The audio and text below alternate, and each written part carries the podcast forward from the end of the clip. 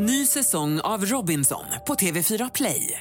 Hetta, storm, hunger. Det har hela tiden varit en kamp. Nu är det blod och tårar. Fan händer just nu. Det. är Detta är inte okej. Robinson 2024, nu fucking kör vi! Streama söndag på TV4 Play. Du lyssnar på en podcast från Expressen. Fler poddar hittar du på expressen.se podcast och på iTunes. Det här är Expressen Dokument, en text om upploppet i Husby.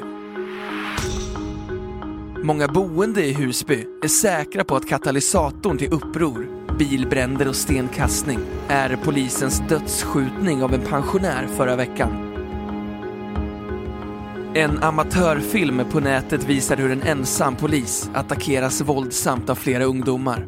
Och andra filmer visar hur polisen gör utfall mot boende.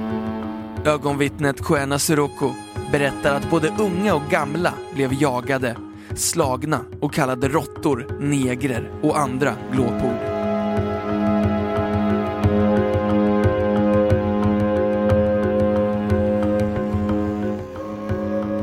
Husby dagen efter upploppen. Solen värmer asfalten. Trädkronorna är vackert ljusgröna. Maskrosor lyser gult och småfåglarna sjunger. Utanför ICA sitter en pensionär och vilar på en bänk med sin rullator framför sig. Några meter därifrån halvligger en kvinna på asfalten och tigger. Två unga män med barnvagnar står utanför kaféet och diskuterar. På Trondheimsgatan sitter en ensam kvinna och väntar på bussen till Spånga station. Barn lämnas och hämtas på förskola. En vanlig måndag i maj i en förort i västra Stockholm. Men ändå inte. Inte alls. Gatstenarna på golvet i pizzahörnan talar ett annat språk. Hantverkare från glasmästerier går runt och kontrollerar var rutor har krossats. Parkeringsgaraget på Nordkapsvägen är eldhärjat. De faluröda träribborna har färgats svarta av de anlagda bränderna och polisens blåvita band stänger av runt området. De boende i en av fastigheterna intill fick evakueras. Här och där står utbrända bilar. Sammanlagt sattes ett tiotal bilar i brand under kaoset natten mot måndag. Ett gäng unga killar på torget tittar på en mobilfilm när en polis misshandlas av några ungdomar. De verkar tycka att det är häftigt. På en trästol i skuggan utanför sin livsmedelsbutik sitter Salam Kurda. Nästan alla som går förbi vill prata en stund. Han är en av de drabbade. Hans lastbil som stod på baksidan av butiken är fullständigt utbränd. Som ett svärtat metallskelett står den där och vittnar om det som har hänt. Han säger vi stänger klockan 11 och då var det oroligt men inget brann. Jag åkte hem. Senare på natten fick jag veta att bilen hade brunnit och försökte ta mig hit men polisen hade spärrat av. Jag tar avstånd från allt våld och det tycker jag alla andra i Husby också ska göra, säger han. Det är inte alltid det går att se en tydlig orsak till ungdomskravaller. Ofta handlar det om frustration hos de unga, som inte tycker att någon lyssnar eller bryr sig om vad de säger. Är det så den här gången också? De sociala problemen i Husby ska inte underskattas. Allt för många når inte grundskolans mål. Alldeles för många unga vuxna varken studerar eller har jobb. Drygt 38 procent, enligt en rapport som Ungdomsstyrelsen gav ut för några år sedan. Alldeles för många trångbodda och alldeles för många unga står utanför strukturer och nätverk de skulle behöva ingå i. Jerzy Sarnecki, professor i allmän kriminologi vid Stockholms universitet, tror att det kan finnas en rad anledningar till att oroligheterna bröt ut. Men han menar att det i grunden handlar om ett djupare problem vi sett konsekvenser av många gånger tidigare. Vi har ju den här typen av upplopp av och till i de stadsdelar där det bor många fattiga människor och där det är väldigt höga andelar invandrare. Den forskning jag har bedrivit visar att skillnaden i brottsbelastningen bland svenskar i huvudsak beror på den ekonomiska situationen. I de stadsdelarna där vi har den här typen av upplopp bor det många invandrare och många som är fattiga.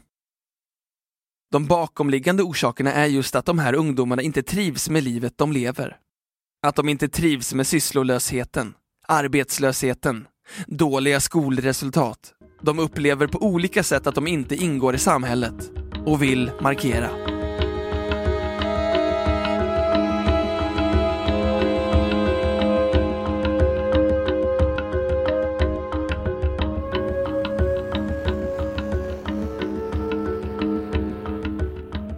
Kalabaliken i Husby tycks dock ha en bestämd riktning. Det säger många av de som bor här. En protest mot polisvåld. Många i Husby är upprörda över hur det gick till när en 69-årig man sköts ihjäl av polis vid en husrannsakan förra måndagen. Sedan han uppträtt hotfullt med en stor kniv. I onsdags arrangerades en fredlig demonstration där det ställdes krav på en oberoende utredning av händelsen och en ursäkt till pensionärens familj. Elias Hassan bor i ett hus med balkong mot gatan där en av lastbilarna brändes natten mot igår. Han är övertygad om att det vi bevittnar är en missnöjesyttring mot polisens dödsskjutning av 69-åringen. Men Elias Hassan säger också Båda gör fel. Polisen är för våldsam men de som spränger bilar gör också fel. Vi ska komma ihåg att vi bor där vi bor. Polisen på Östermalm kanske visar större respekt för folk. Judith Ormena bor i samma hus och hon blev vettskrämd när hon hörde en explosion igår kväll och det började lukta rök. Jag satt och såg på TV. Jag tittade bara ut på röken genom fönstret. Jag blev väldigt rädd. Jag vågade inte ens gå ut på balkongen, berättar hon. Professor Jerzy Sarnecki menar att det inte alltid är så lätt att se den utlösande faktorn till kravaller. Det kan vara ganska obetydliga saker som triggar. Till exempel att folk samlas i ett spritdränkt firande av ett VM-guld i ishockey. Han säger men i grunden ligger alltid ett förhållande som handlar om att de här unga människorna utnyttjar olika typer av tillfällen för att accelerera. De uppfattar att de har en dålig relation, någon sorts konflikt med samhället och har ett behov som handlar om att bråka, till exempel med polisen. Visa sin makt, visa sitt avståndstagande till samhället i övrigt. Koena Suroko är engagerad i den ideella ungdomsorganisationen Megafonen som arbetar på flera plan för att förbättra förhållandena i Husby. De kräver bättre samhällsservice, har ordnat med läxhjälp till skolungdomar och har kampanjat för en fotbollsplan. När hon av nyfikenhet gick ut för att se vad som hände utanför hennes bostad blev hon indragen i händelserna. Hon berättar. Vi blev bortjagade som råttor och hade inte rätt att befinna oss utanför våra hem. Utan polisen kom och hotade oss med batong och med sina hundar. Man kände sig hjälplös. Som att ens fullständiga, mest basala rättigheter hade tagits ifrån en. Hon säger att det kändes som ett inbördeskrig i hennes egna kvarter och att polisen kallade dem för råttor, luffare, negrer och attackerade utan urskiljning mot unga, gamla, grannar, fältarbetare och människor som aldrig lyft en sten eller något liknande. Det fanns ingen anledning att betrakta oss som misstänkta. Vi ropade inte ens någonting. Och när vi gjorde det så frågade vi varför de slog oss, säger hon. Med anledning av uppgifterna om övervåld och grova tillmälen anmälde Stockholmspolisens presstalesman Lars Byström igår polisinsatsen i Husby och Riksenheten för polismål ska utreda polisens arbete. Författaren Johanna Langhorst, som i boken Förortshat vill ge en annan bild av den föraktade svenska förorten, är också kritisk till polisens agerande i Husby. Det som händer nu enligt mitt sätt att se på det är ett uttryck för politisk frustration. Och det kan jämföras med Paris eller London eller andra storstäder där polisövergrepp och andra samhällsorättvisor väcker sådana här reaktioner. Men det är fortfarande inte alla som reagerar så här. De flesta protesterar fredligt, medan några unga killar gör såna här våldsamma angrepp. Man kan också verkligen ifrågasätta polisen, som har så mycket makt, hur de tar i från tårna. Dagen efter kravallerna vandrar närpolisbefälet Caroline Lundin och hennes kollegor runt i Husby centrum. De pratar med de boende och svarar på frågor. Det handlar om att ge allmänheten en större känsla av trygghet, säger hon. Många är ledsna och besvikna på det som händer. Vi får komma ihåg att det är en liten, liten klick ungdomar som håller på.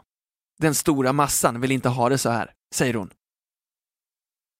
Pizzahörnan i Husby håller öppet som vanligt, men med tunga gatstenar staplade på varandra vid kassan, som en konstinstallation. En makaber påminnelse om sakernas tillstånd. Du har hört Expressen Dokument om upploppen i Husby av Lars Lindström och Sofia Persson som jag, Johan Bengtsson, har läst upp.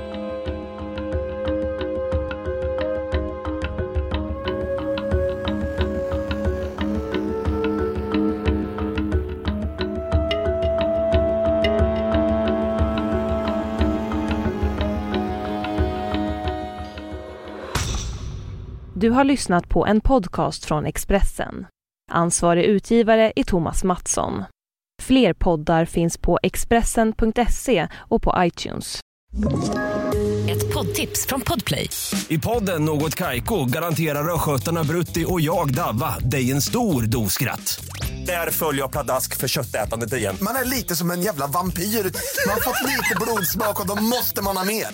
Udda spaningar, fängslande anekdoter och en och annan arg rant.